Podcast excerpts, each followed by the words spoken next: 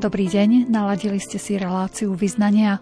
Čakajú nás novinky v Košickej zoologickej záhrade, informácie o projekte, ktorý umožní remeselníkom a umelcom vzdelávať sa v podnikaní. Vypočujete si príbeh pani Moniky, ako sa jej podarilo dostať sa z ťažkej životnej situácie.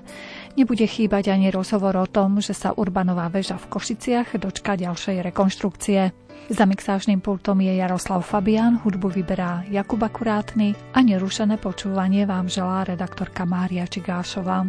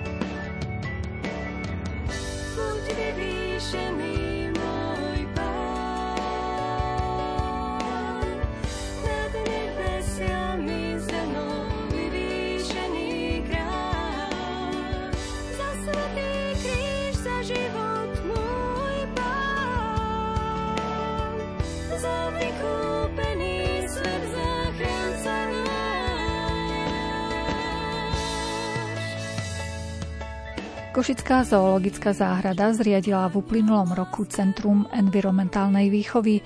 Nachádza sa priamo v centre mesta Košice na Mojmírovej ulici, v budove, ktorá bola opravená aj s využitím eurofondov. Centrum slúži na výučbové programy najmä pre školy, ale ráta sa aj s otvorením pre širokú verejnosť.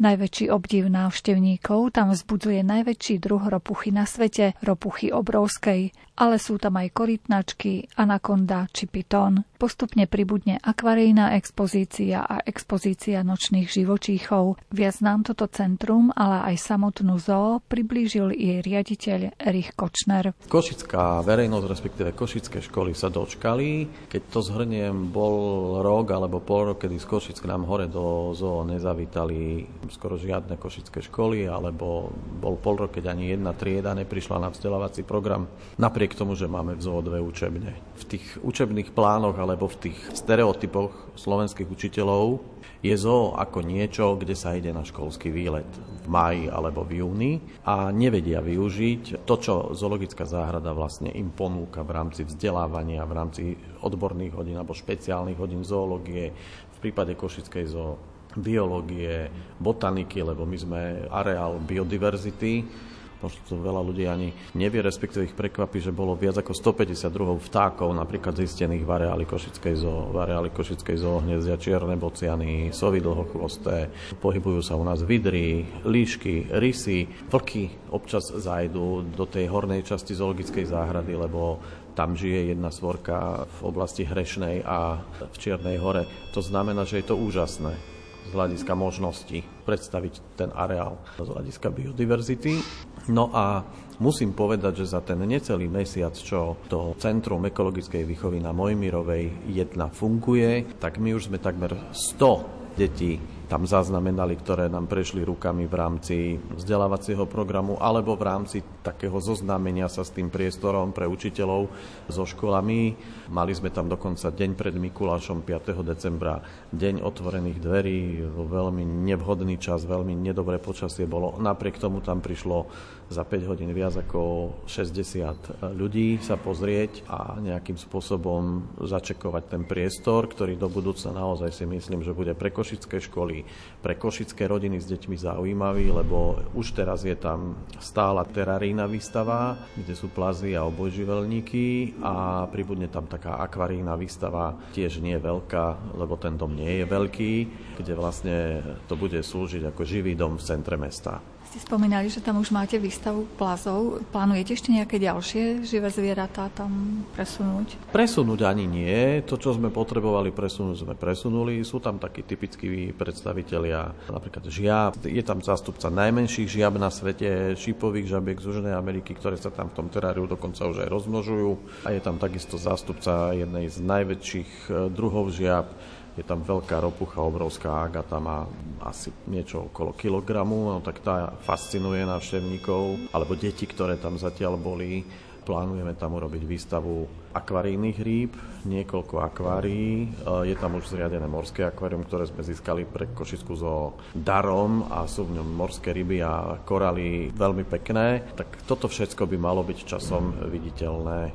Je to v úplnom centre, takže ja si myslím, že mnohí návštevníci by tam mohli zájsť, hlavne keby sa to dostalo do nejakých turistických bedektov. Tak toto nás čaká samozrejme. To bude taký nosný cieľ roku 2023 pre nás No ale by ste sa divila, už sme dostali telefonát napríklad z Piešťan, že či by sa mohli prísť s deťmi, tak sme ich zatiaľ poprosili, že nech to nechajú na nejaké jarné alebo majové obdobie, lebo sú aj také zvláštne situácie, že do Košickej zoo príde výprava detí z Piešťan alebo z Martina alebo zo Žiliny, napríklad z Piešťan nočným vlakom, pozrú si zoo, už sú tam ráno o 8, alebo kedy ten vlak príde z tej Bratislavy a potom večerným vlakom sa vracajú naspäť do Piešťan. A to je niečo, kde ja si vždy hovorím, že jak je veľmi dôležitý ten ľudský faktor, ten, ten učiteľ, ktorý pre tie svoje deti je ochotný urobiť takúto vec a tam si človek vždy povie, že je to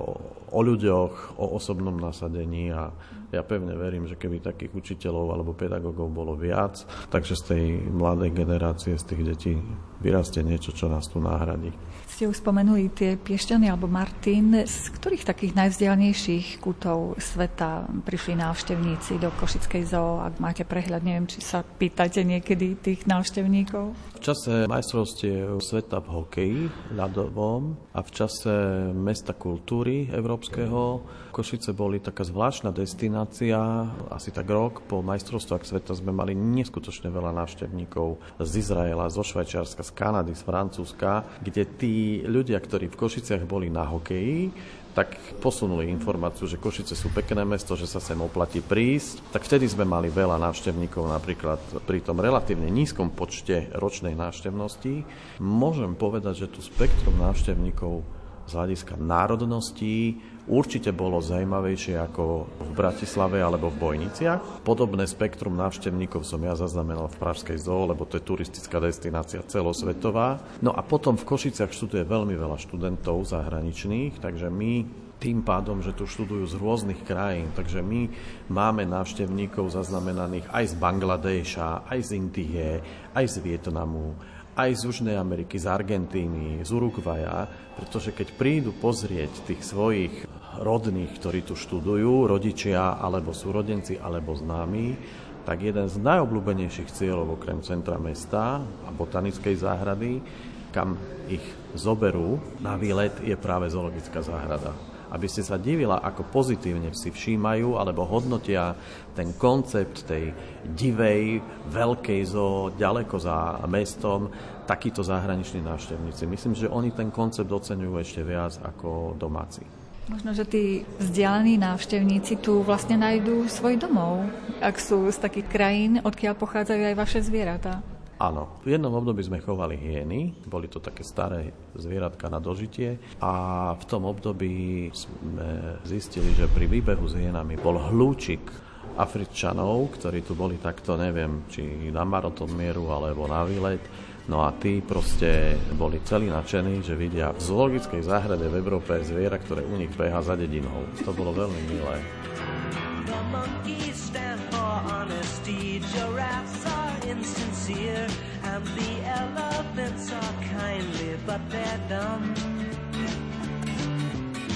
Orangutans are skeptical of changes in their cages, and the zookeeper is very fond of rum. Zebras are reactionaries, and antelopes are missionaries pigeons locked in secrecy hamsters turn on frequently. What the yes, you like to come and see at the zoo, at the zoo, at the zoo. Vy ste podľa posledných informácií investovali do voliery pre supa bieleho, keď si to dobre pamätám. Ako to teraz tam vyzerá? Skúsme to popísať, nemáme video zložku v rozhlase. Supy bielohlave chováme v našej zoo tretím rokom. My sme tam urobili projekt už pred nejakými 5-6 rokmi. V roku 2016-17 sme boli úspešní s prvou etapou toho chovného zariadenia, ktoré pozostáva z dvoch volier zrkadlových, menšej a väčšej, na Envirofonde, kde sa nám podarilo vtedy získať finančné prostriedky na vybudovanie tejto voliery, ktorú sme z vlastných zdrojov doinvestovali. No ale potom niekoľko rokov sme boli neúspešní s tou väčšou volierou, ktorá je oveľa zaujímavejšia a atraktívnejšia, lebo je veľká. A tak sme sa dohodli so zriadovateľom, že nám umožnia, aby sme ju teda postavili z vlastných finančných prostriedkov, lebo ten projekt bol niekoľko rokov taký nedokončený, umelý. No a v Lani postihla zoologickú záhradu taká splašková rýchla povodeň, ktorá nám tam rozbila brehy na potoku Hrubša. Takže sme vlastne spojili dva v jednom. Z dotácie na protipovodňovú ochranu sme opravili a zrekultivovali tie brehy, osadili lávky, mostiky a z investičných prostriedkov pridelených magistrátom sme dobudovali ten areál a postavili tú veľkú volieru, do ktorej sa nasťahovali naše supy. Takže ja som veľmi vďačný, že mesto Košice sa rozhodlo dofinancovať projekt, ktorý cez štátne zdroje bol nerealizovateľný niekoľko rokov. A zase poviem, tá voliera má 18 metrov dĺžku, cez 12 v jednom mieste skoro 15 metrov výšku, 12 alebo 13 metrov je hlboká, takže tí súpy sa tam vedia aj preletieť, aj sa tam vedia spolu poharkať, aj si tam vedia teritoriálne správanie. Už jedna samica obsadila hniezdnu budku, napriek tomu, že partner je ešte mladý a nie je pohlavne dospelý, tak sme zvedaví, čo z toho vznikne. No a navštevníkom sa to páči a nám sa to páči tiež a umožní nám to zapojiť sa do medzinárodného projektu na záchranu súpa bielohlavého, ktorý spočíva vo vypúšťaní mláďat odchovaných v ľudskej opatere na Balkáne a na Sardinii. A koľko máte párov? Máme dva páry, zostavené z mladého páru, ktorý k nám prišiel z holandskej zoo Amersfoort v roku 2019, koncom roka z mladého samca, ktorý bol odchovaný v zoo Kaliningrad, to znamená ruská enklava nad Polskom a stihli sme to doslova pár týždňov pred konfliktom vojnovým, že sa ho podarilo previesť. No a potom je tam stará samica, ktorá dokonca už aj znášala vajíčka, ktorú sme získali z takého polo sokoliarského chovu a pevne verím, že sa nám podarí k nej zohnať vhodného staršieho partnera. Hospodár zoologickej záhrady v Košiciach Robert Kapalo doplňa informácie, čo všetko bolo potrebné obnoviť v budove v centre mesta na Mojmírovej ulici, kde vzniklo environmentálne vzdelávacie centrum zoologickej záhrady. My sme sa zamerali hlavne na vnútornú opravu alebo renováciu vnútračka, nakoľko financie na vonkajšie proste vyžiadajú oveľa vyššie takže sme ako interiér budovy dali do prevádzky schopného stavu, aby sme mohli tam kvázi ako v terajšej podobe to je privítať tých našich eh, terajších návštevníkov.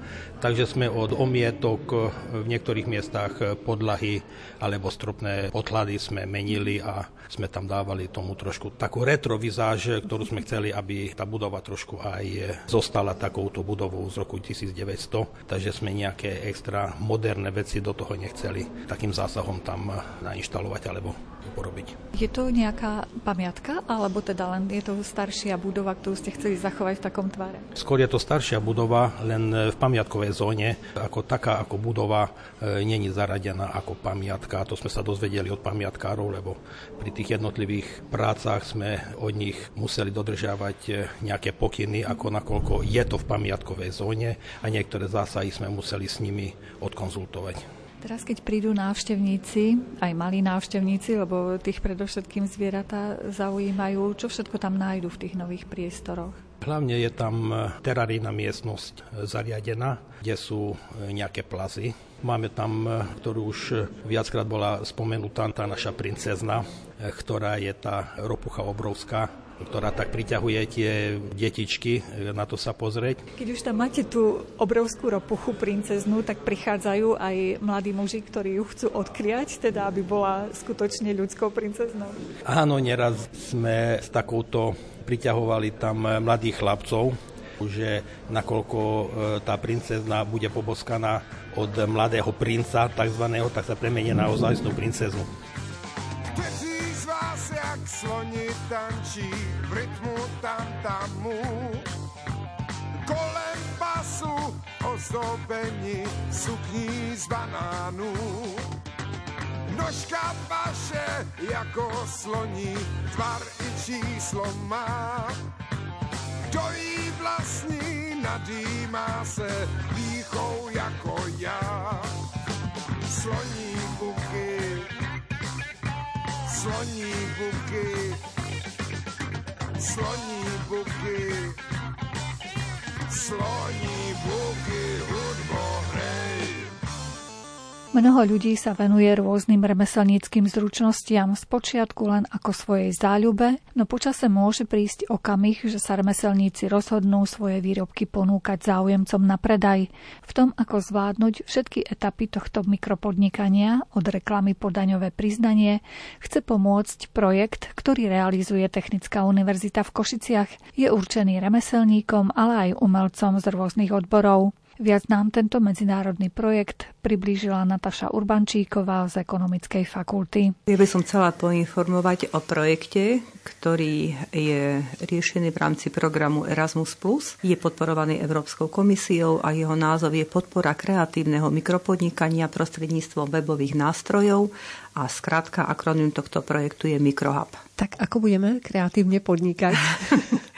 Ja by som snáď začala tým, prečo sme sa rozhodli tento projekt napísať a jedným z takých hlavných dôvodov bolo to, čo nám priniesla pandémia COVID. V tomto období boli veľmi ťažko postihnutí práve umelci a boli ťažko postihnutí aj remeselníci, ktorí sa vlastne živili tou svojou kreativitou a tým umením. A vieme, čo sa udialo, museli sme byť doma a podobne a celý tento kreatívny priemysel mal veľký problém udržať sa nad vodou a práve títo kreatívci, umelci a remeselníci mali doslova problém prežiť. My sme si v tomto období uvedomili, že by sme potrebovali pomôcť týmto mikropodnikateľom, umelcom a remeselníkom, aby využili to, čo im ponúka doba, čo im ponúkajú súčasné technológie a zároveň sme ich chceli naučiť nejakému kreatívnemu podnikateľskému mysleniu. My vieme, že remeselníci a umelci sú viac kreatívne zameraní a niekedy im uniká tá pragmatická stránka podnikania a preto by bolo dobré, keby si osvojili nejaké manažerské zručnosti a dokázali si vlastne naplánovať tie produkty, ktoré by následne mohli potom ponúkať na predaj, mohli by mať nejaké mikropodniky a mohlo by to tvoriť zdroj ich obživy. Takže my sme pripravili tento projekt, získali sme na neho financovanie, je realizovaný v rokoch 2021 až 2023. Tento rok na jeseň sa projekt končí. Je to zoskupenie siedmých partnerov zo Slovenska, kde koordinátorom projektu je Technická univerzita v Košiciach, Ekonomická fakulta a máme tam inštitúcie z Malty, z Írska, z Poľska, Bulharska, Švédska a Grécka. V rámci projektu sme sa snažili najprv zmapovať to prostredie, čiže takisto sme mali fokusové skupiny, robili sme prieskumy, dotazníkové prieskumy a snažili sme sa vlastne zistiť, aké problémy najčastejšie trápia umelcov a kreatívcov a remeselníkov a snažili sme sa zistiť e, práve tú potrebu, v čom by sme ich mohli vzdelávať, aby dokázali si napríklad sami vytvoriť tieto mikropodniky a úspešne podnikať. Na základe toho sme pripravili tzv. maticu zručností, čo by vlastne mal takýto kreatívec a ten, kto chce podnikať, sa naučiť.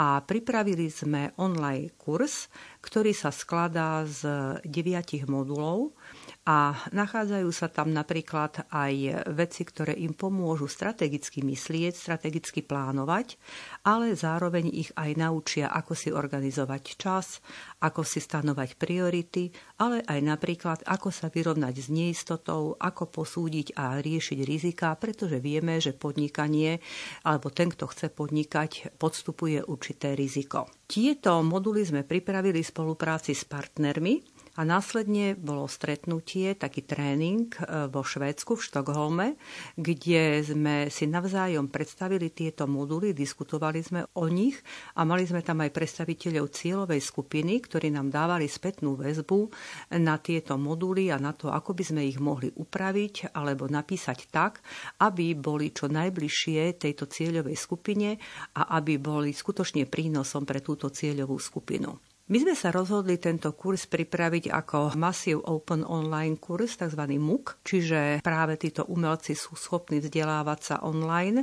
čo im zase umožní vybrať si čas a miesto, kedy sa chcú vzdelávať, ale zároveň je to určené aj pre tých, ktorí sa nachádzajú mimo hlavných miest alebo mimo centier vzdelávania, to znamená aj tí, ktorí sú napríklad lokalizovaní vo vidieckých oblastiach, môžu práve prostredníctvom tohto online kurzu sa vzdelávať v moduloch, ktoré si sami určia. Niekto je možno lepší v oblasti financií, tak tento modul nepotrebuje, vyberie si napríklad modul o rizikách podnikania a podobne.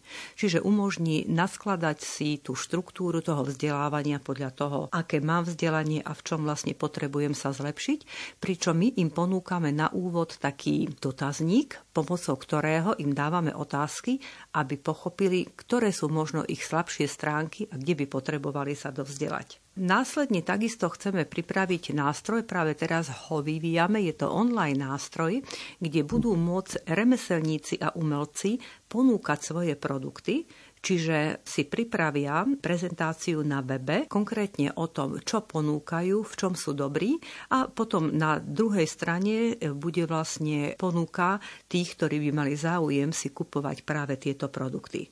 Čiže aj to by mohlo pomôcť naštartovať toto mikropodnikanie.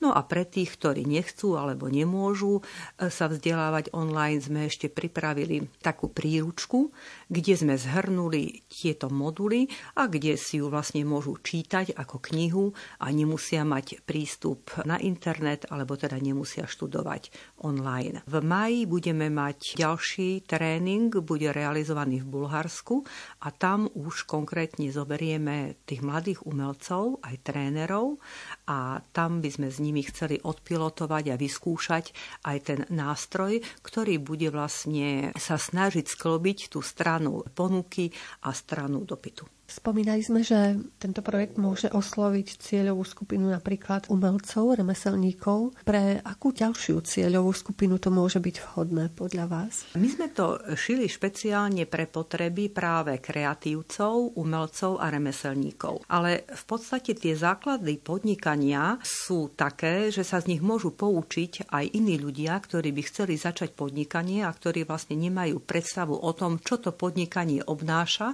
Čiže aj aj keď tie prípadové štúdie, ktoré im tam ponúkame, alebo tie príklady, ktoré dávame do týchto modulov, sú orientované práve na oblasť kreatívcov, kreatívneho priemyslu, pre oblasť vlastne umelcov, ale takisto aj pre remeselníkov. Ten základ podnikania tam stále je, čiže dá sa to určite potom transferovať aj pre iné cieľové skupiny, nielen pre tú našu prioritnú cieľovú skupinu. Ako som už spomínala, koordinátorom je Technická univerzita v Košiciach a možno nie každý vie, ale my tam máme aj fakultu umení, čiže my vychovávame aj mladých umelcov a sme veľmi radi, že po oznámení toho, že je možnosť zúčastniť sa práve tréningu v Bulharsku pre týchto mladých umelcov, kreatívcov, už máme prvých záujemcov, ktorí by sa chceli tohto kurzu zúčastniť. No a samozrejme keď bude tento celý kurz pripravený, e, bude online, veľmi radi ho ponúkneme e,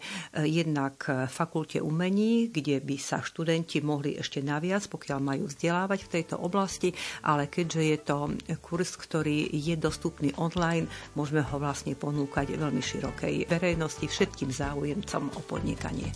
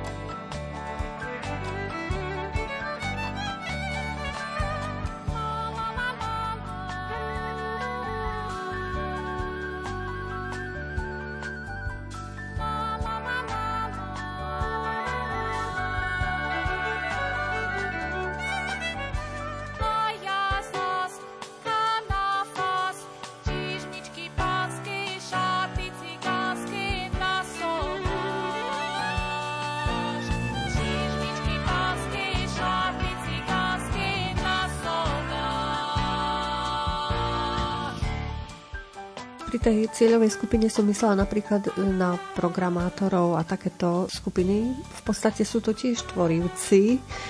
Ak by chceli treba základy nejakého podnikania, tak môžu využiť e, tento váš projekt, tieto vaše moduly, myslíte? Tak, ako som už spomínala, my vlastne učíme ich, e, ako podnikať, ako strategicky plánovať, ako si organizovať čas, ako sa vlastne zapájať do rôznych sietí.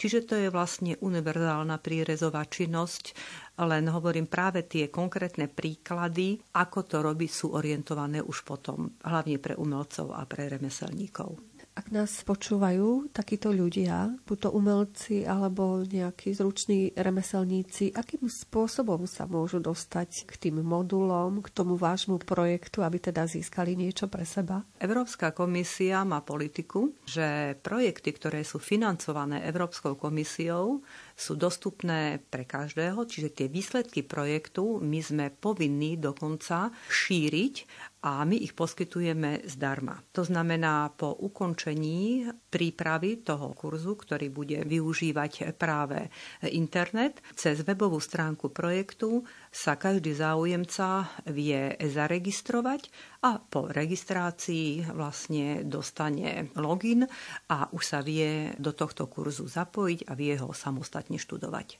Čiže tento prístup k kurzu bude otvorený pre každého. Čiže vy končíte v tomto roku s týmto Áno, projektom? projekt sa bude končiť v októbri a ja som aj spomínala, že keby niekto nechcel študovať online kurz, my máme takisto vlastne príručku, a tá bude vo formáte PDF, ktorý je na internetovej stránke projektu a dá sa proste stiahnuť a každý si ju môže nezávisle študovať.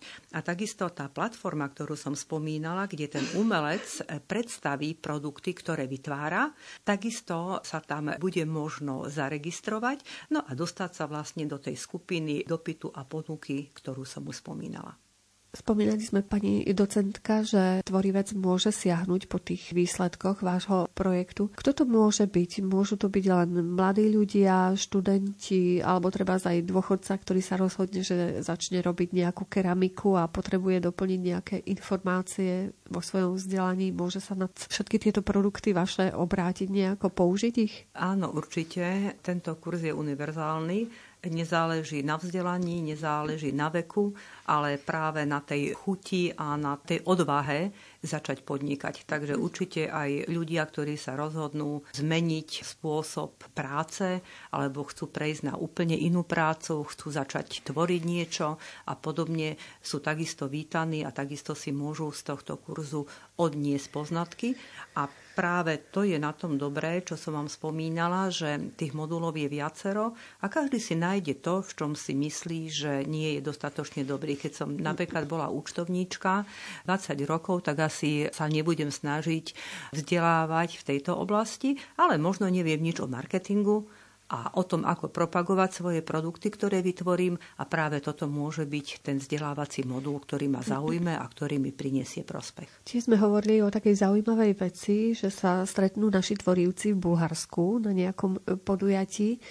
Čiže ide o medzinárodný projekt, kde si dokážete vymeniť nejaké tie poznatky? E, áno, určite. Ako som už spomínala, v tomto projekte je sedem partnerov a títo partnery sú zo siedmých štátov Európskej únie a práve ten vývoj toho kurzu bol takisto realizovaný v spolupráci týchto partnerov a aký produkt bude robiť ktorý partner, sme sa dohodli a záviselo to samozrejme aj od toho, akú expertízu, aké skúsenosti a znalosti daný partner má. A čo je veľmi podstatné, my máme priamo v tomto konzorciu aj inštitúcie, organizácie, ktoré združujú kreatívnych ľudí a ktorí tým pádom veľmi dobre vedia, ktoré oblasti vzdelávania sú možno trošku podcenené a v čom by bolo treba týchto ľudí vzdelávať. A tie jednotlivé štáty majú nejaké iné úrovne poznania, pokiaľ ide treba za to podnikanie a tá pomoc práve tým tvorivcom? Zase závisí to na tej osobe, závisí to na tom kreatívcovi, na umelcovi alebo na remeselníkovi. Niektorí možno majú lepšie znalosti, pretože sa o túto problematiku zaujímajú a niektorí možno začínajú od nuly.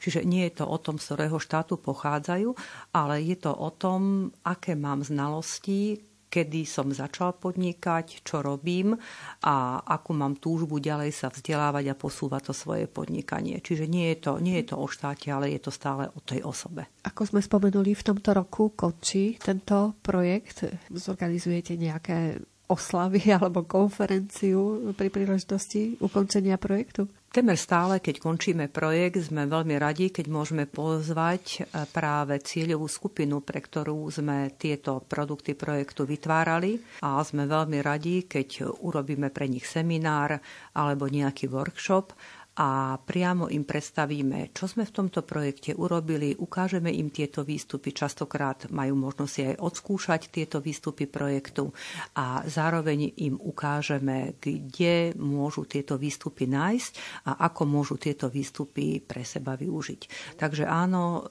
stále na konci projektu sme veľmi radi, keď aj ľudia mimo toho užšieho projektového týmu a mimo tých, ktorí už skúšali naše produkty, sa môžu oboznámiť s výsledkami a my len môžeme dúfať, že budú pre nich neskôr prínosné a budú ich využívať.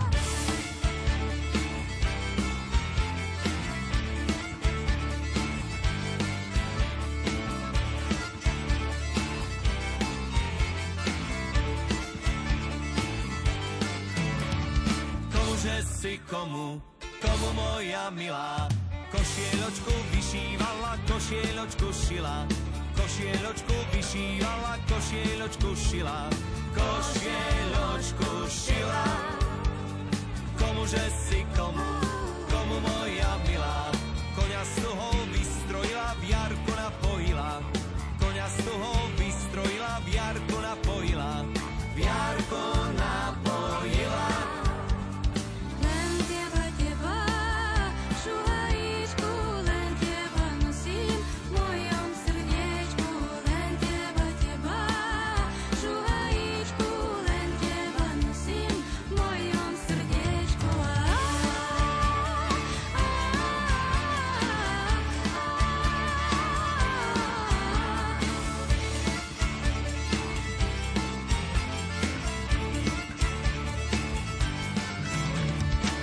že si komu, komu moja milá. Z majoránu vienok vila po vode pustila, z majoránu vienok vila po vode pustila, po vode pustila. Odpust, že mi odpust, odpust moja milá, nebudeš ty žena moja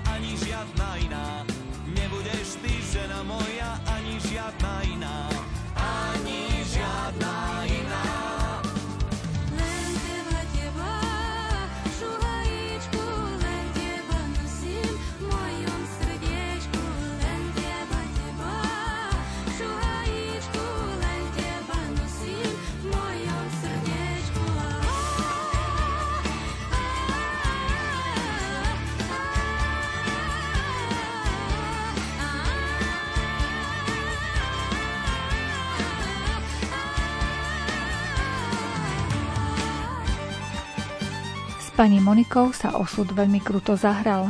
Ocitla sa sama so svojím synom, takmer bez prostriedkov a bez domova.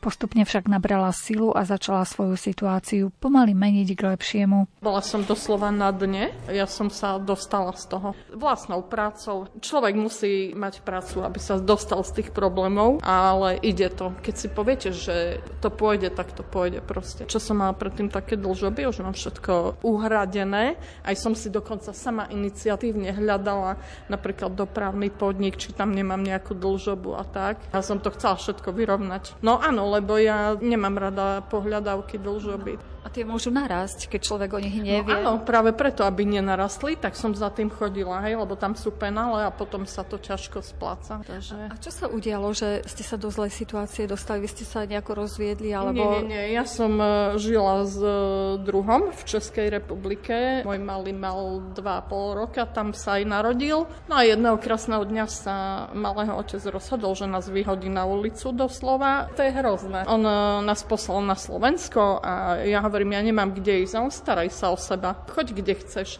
Ale čo vás nezabije, vás posilní. Ja som vďačná za každú takúto negatívnu skúsenosť, ktorú som mala v živote, lebo ma posunula. Ja som musela bojovať za seba a za svoje dieťa. Ale super. Som rada. Čiže tie vaše slova môžu byť takým povzbudením pre ďalších ľudí. Nemôžete sa opustiť, lebo keď sa opustíte, musíte pozerať na svoje deti. No ja mám len jedného syna, ale ja som za ňo bojovala. Aj napríklad neplatil mi vyživné, s tým sme mali problémy, však ja mám normálne takýto šanon doma ohľadom vyživného. Poznám matky, ktoré za tým nechodia a je im to jedno, ale prečo ja by som to mala mu odpustiť tie peniaze, veď to je jeho otec, tak nech si plní, viete, tú svoju povinnosť. Mne to veľa dalo. Ja sa už ani na ňo nehnevám. Aj svojmu synovi ho tak učím, hej, lebo minule tiež niečo plakal, hovorím, nepláč, hovorím, ešte vieš, koľko takých situácií bude.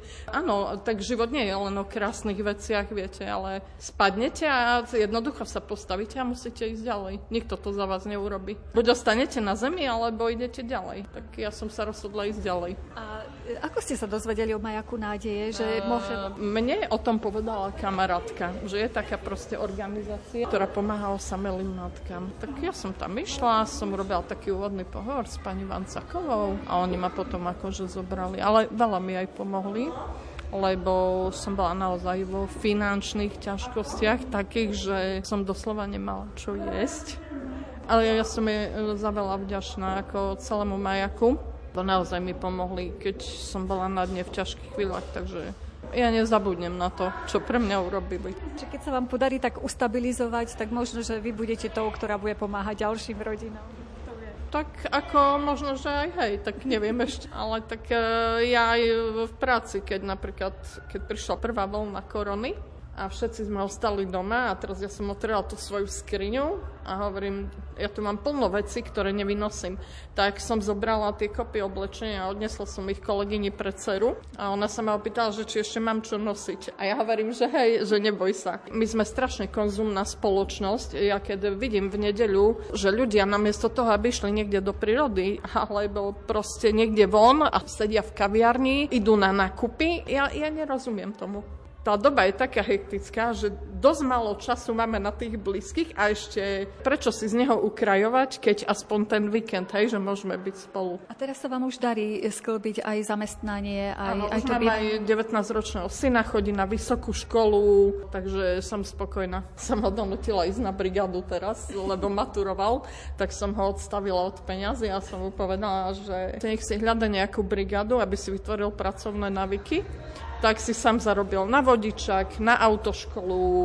Hovorím, nemusíš mi nič dávať, využiť tie peniaze na čo ty uzná za vhodné. Že viete, že je potrebné, aby človek dokázal sa o seba postarať sám. No, iste, iste.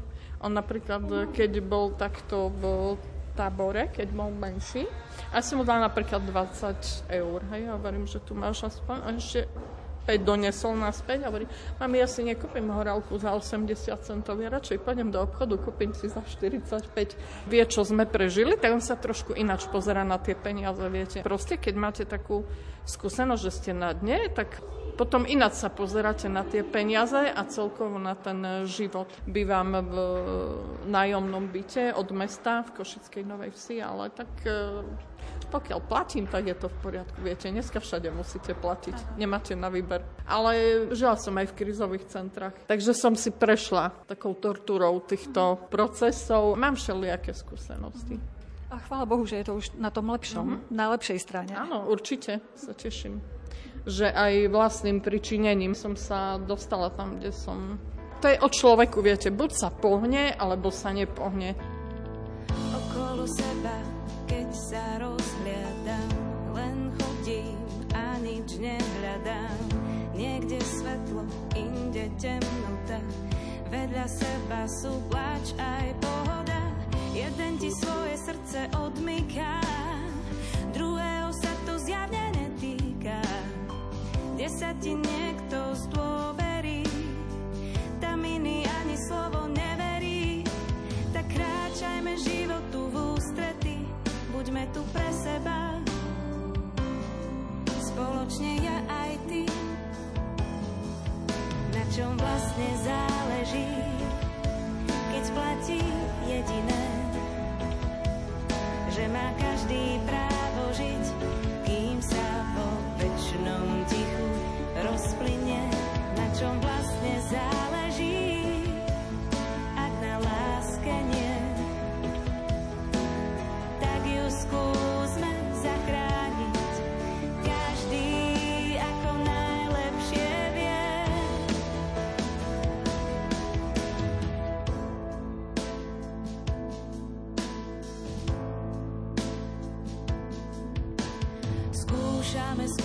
spoločne pravdu nájsť, za hranice všednosti občas zájsť, vážiť si život od prvej chvíle.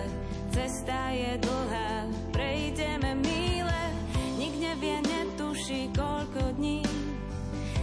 osud na zemi pridelí. Čas všetkým rovnako plinie a jedného dňa aj tebe sa minie, tak kráčajme životu v ústrety buďme tu pre seba, spoločne ja aj ty. Na čom vlastne záleží, keď platí jediné, že má každý žiť, kým sa vo väčšnom tichu rozplyne, na čom vlastne záleží,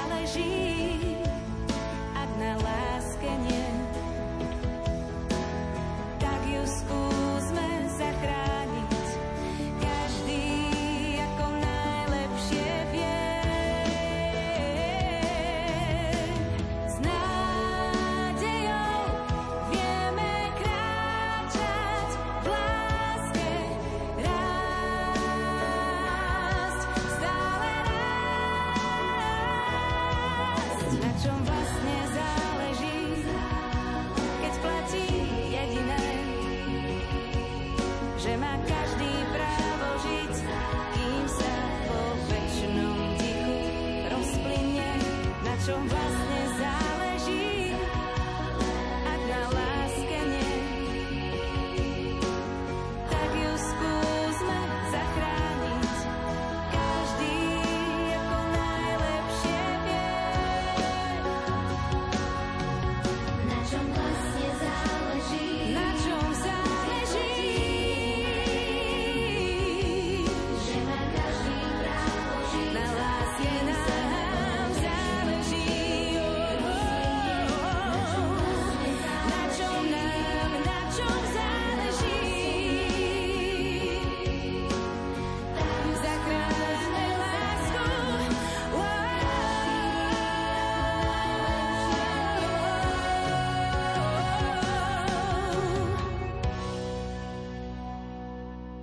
Návštevníci Košíc nikdy neobídu dom svätej Alžbety či Urbanovú väžu. História vpísaná do týchto architektonických skvostov stále očarí turistov aj pútnikov. Zatiaľ, čo dom je už z väčšej časti obnovený, Urbanová väža sa dočkala opravy a reštauračných prác až v posledných rokoch. Financie potrebné na jej obnovu získava nezisková organizácia Perly gotickej cesty. Nedávno ministerstvo kultúry schválilo ďalšiu podporu a tak sa bude v prácach na Urbanovej Urbanovej veži pokračovať. Viac informácií o tom, čo už je na Urbanovej veži zreštaurované a čo je potrebné urobiť, nám povie Mária Bartková z neziskovej organizácie Perligotickej cesty. Urbanová väža v interiéri je sprístupnená. Turisti môžu navštíviť Urbanovú väžu a vidieť tam nejaké komponenty alebo výstavné panely s ruchami. Bližšie im hovoria o zázraku Kristovej krvi putníkom alebo turistom. Takže dá sa navštíviť Urbanová väža, národná kultúrna pamiatka. A čo sa týka exteriéru, nezisková organizácia ešte v roku 2018 požiadala o finančné zdroje na obnovu Urbanovej veže a to z programu cezhraničnej spolupráce tzv. ENI Maďarsko, Slovensko, Ukrajina, Rumunsko. Tento program bol pre roky 2014 až 2020 a to spolu s ukrajinským partnerom grekokatolickou eparchiou Mukačevo so sídlom Užhorode perligotickej cesty obnovovali Urbanovú väžu a ukrajinský partner katedrálu povýšenia svätého Kríža kríža v Užhorode. Celková hodnota obnovy Urbanovej veže činila 595 850 a z toho bol príspevok z fondov Európskej únie 536 265 a štátny rozpočet, ktorý má poslať neziskovej organizácii finančné prostriedky, je to výška 29 792 tisíc. Urbanová väža je obnovená z dvoch tretín, pretože o finančné prostriedky, ktoré sme získali vo výške milióna, sme sa museli deliť s ukrajinským partnerom. Čiže finančné prostriedky sme použili po striežku nad e, arkadami. Implementácia tohto projektu žiaľ ešte stále prebieha, aj keď slovenská strana alebo peligotickej cesty už majú svoju časť urobenú zmenu. Ukrajinský partner mešká s implementáciou z dôvodu, že zomrel štatutár Mukačevskej eparchie biskup Milan Šášik a až po vymenovaní nového biskupa pápežom mohla pokračovať obnova katedrály. Potom prišla korona, znovu sa tie práce zastavili a tretia vec, vypukla vojna na Ukrajine, tak tiež časti boli pozastavené tieto práce, ale teraz prebiehajú. Takže projekt, ktorý sa začal po podpise zmluvy 1. septembra 2019 a mal byť ukončený 31.8.2021. Bol predlžený dvakrát minulého roku do 31. augusta 2022. No a keďže ešte nestihli to urobiť, tak je predlžené o ďalší rok. Čiže celková implementácia projektu by sa mala ukončiť 1.9.2023. Zrejme reštaurácia starobilej pamiatky stojí nemálo peňazí. Kde všade ste získavali zdroje, aby ste mohli sa pustiť do týchto reštauračných prác? Keďže v dezolátnom stave bola striežka nad e, arkádami Urbanovej veže, E, kde dochádzalo aj k úrazom, bolo potrebné ju obnoviť a túto striežku sme obnovili z viacerých zdrojov. Mesto Košice poskytlo na obnovu striežky 35 tisíc eur, Košický samozprávny kraj 10 tisíc, Dostali sme aj milodar od fyzickej osoby profesora inžiniera Pavla Kolára doktora vied z Bratislavy a on poskytol neziskovej organizácii finančný dar vo výške 65 tisíc eur. Tieto spolufinančné zdroje sme použili na spolufinancovanie projektov a taktiež na obnovu striežky a koncom roku v decembri 2021 nám bola poskytnutá mimoriadná dotácia z Ministerstva investícií, regionálneho rozvoja a informatizácie vo výške 46 844 eur. Tieto finančné prostriedky sme použili na obnovu vchodových dverí do Urbanovej veže, na nové rozvody elektriky a taktiež sa obnovila kamenná nika, ktorá je z južnej strany Urbanovej veže. Ďalšie práce, ktoré sme urobili na dolnej časti Urbanovej veže, kde sú arkády a taktiež okolo stien sú vzácné náhrobné kamene, ktoré zamakali, pretože steny veže boli premočené a bolo potrebné urobiť tzv. sanáciu alebo injektáž, také odvlhčenie, aby sa tieto náhrobné kamene, ktoré sú veľmi vzácne, niektoré z 1370, 1400, bolo potrebné odvlhčiť to murivo, aby nepokračovalo k rozpadaniu náhrobných kameňov. Nezisková organizácia v decembri roku 2022 sa zapojila do výzvy Ministerstva kultúry Slovenskej republiky v rámci programu Obnovme si svoj dom a 14.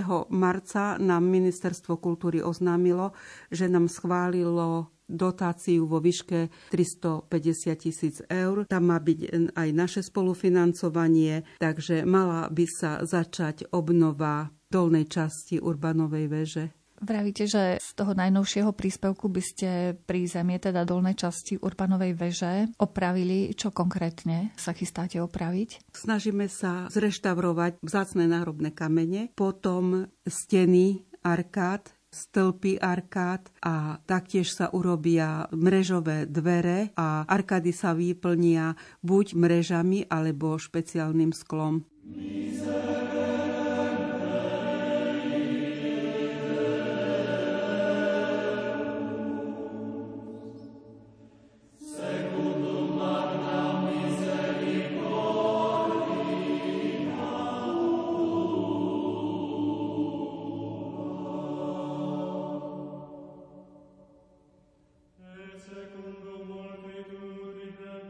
Kým budete tieto práce robiť, tak bude musieť byť obmedzená návštevnosť Urbanovej veže? Počas reštaurovania dolnej časti Urbanovej veže nebude obmedzená návštevnosť interiéru veže, iba obmedzí sa prehliadka tých náhrobných kameňov. Keďže sa tam bude reštaurovať, tak bude oddelená nejakými bariérami. Ste spomínali, že sa budú obnovovať aj tie náhrobné kamene. Vieme ich pôvod, že odkiaľ pochádzajú? Ste vravili, že zo 14. storočia, že sú mimoriadne už staré. Je popis náhrobných kameňov, že odkiaľ pochádzajú. Je podrobný popis každého náhrobného kameňa, ktorý sa tam nachádza. Dokedy plánujete, že by ste chceli ísť reštaurovať tú spodnú časť? Dotácia pre Urbanovú väžu bola schválená, ale ešte sa musí počkať za podpisom zmluvy a plán obnovy dolnej časti je uvedený na dva roky. Takže keď sa začne v roku 2023, tak do roku 2025 to je záverečná obnova, alebo ešte máte v pláne získavať ďalšie zdroje a opravovať nejaké ďalšie časti v tej urbanovej veži? V urbanovej veži by bolo potrebné urobiť obnovu celého interiéru, ale to stojí ďalšie finančné zdroje, takže budeme hľadať ďalšie finančné zdroje na obnovu. Mali sme pripravený projekt obnovy, ale finančné prostriedky nestačili zrealizovať to, čo bolo plánované. Ale vieme, že už strecha je v poriadku, už by sa nemalo nič diať e, také dramatické s tou urbanovou väžou. Tak urbanová väža by mala byť v poriadku, čo sa týka exteriéru, no a interiér si počka na svoju obnovu, ale je potrebné ešte znovu niektoré časti na obnove domu svätej Alžbety. Napríklad nie je zreštaurovaná južná časť domu svätej Alžbety. Takže ďalšie reštaurovanie na dome by sa zameralo na obnovu južnej časti. Čo konkrétne na tej južnej časti domu svätej Alžbety plánujete? Na južnej časti domu plánujeme obnoviť južný portál, čiže všetky kamenné prvky, ktoré sú tam a vchod do katedrály. Tiež je v pláne a sme požiadali o mimoriadnú dotáciu z fondu predsedu vlády finančné prostriedky na obnovu strechy a tej vežičky, ktorá je prostriedku strechy. Okrem domu svätej Alžbety čakajú nejaké ďalšie pamätihodnosti na to, aby perly gotickej cesty posáňali nejaké zdroje a aby sa obnovili? Ďalším krokom po obnove južnej časti domu svätej Alžbety by bola Florianská kaplnka a obnova Uršulinského kostola. Ak by sme chceli tak trošku úsmevne to povedať, tak e, čaká vás práca ako na kostole naozaj. Neurekom. Všetky tieto zdroje, ktoré sú potrebné na obnovu pamiatok v centre mesta, zháňa nezisková organizácia Perly gotickej cesty. Tá vznikla v spolupráci s mestom Košice. Koľko rokov už takto sa usilujete získavať tie zdroje? Nezisková organizácia, ktorú Perly gotickej cesty, ktorú založilo mesto Košice a rímskokatolická církev Farno Svetej Alžbety, bude mať už 19 rokov vznikla 19. júla 2004 a Odvtedy sa snaží získavať finančné prostriedky na obnovu domu Sv. Alžbety, kaplnky svätého Michala a Urbanovej veže národných kultúrnych pamiatok. Za to obdobie sme implementovali 9 veľkých projektov z fondov Európskej únie a niekoľko malých projektov, z finančných prostriedkov, ktoré sme získali buď z dotácií Košického samozprávneho kraja, mesta Košice alebo od iných sponzorov. A na Dome Svetej Alžbety sa preinvestovalo okolo 7 miliónov 300 tisíc eur. Kto tvorí tým toho e, neziskového združenia? Sú to zástupcovia zrejme z farnosti a taktiež z mesta?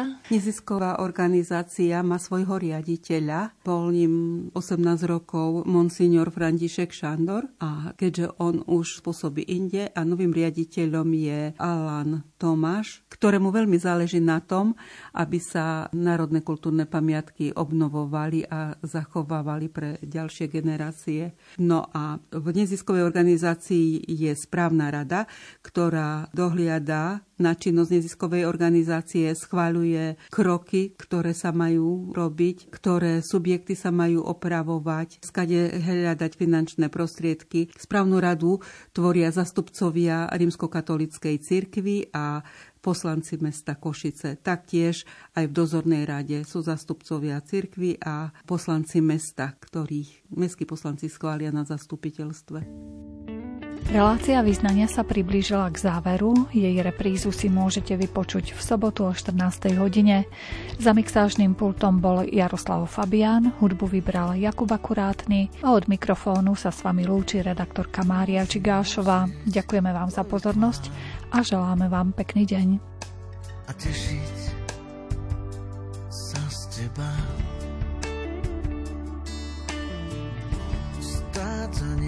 tvojich nádvoriach a s bázňou sa kláňať svojmu Bohu.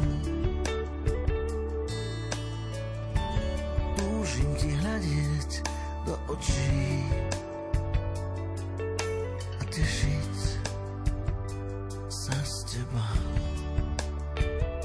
lebo ty si kráľ.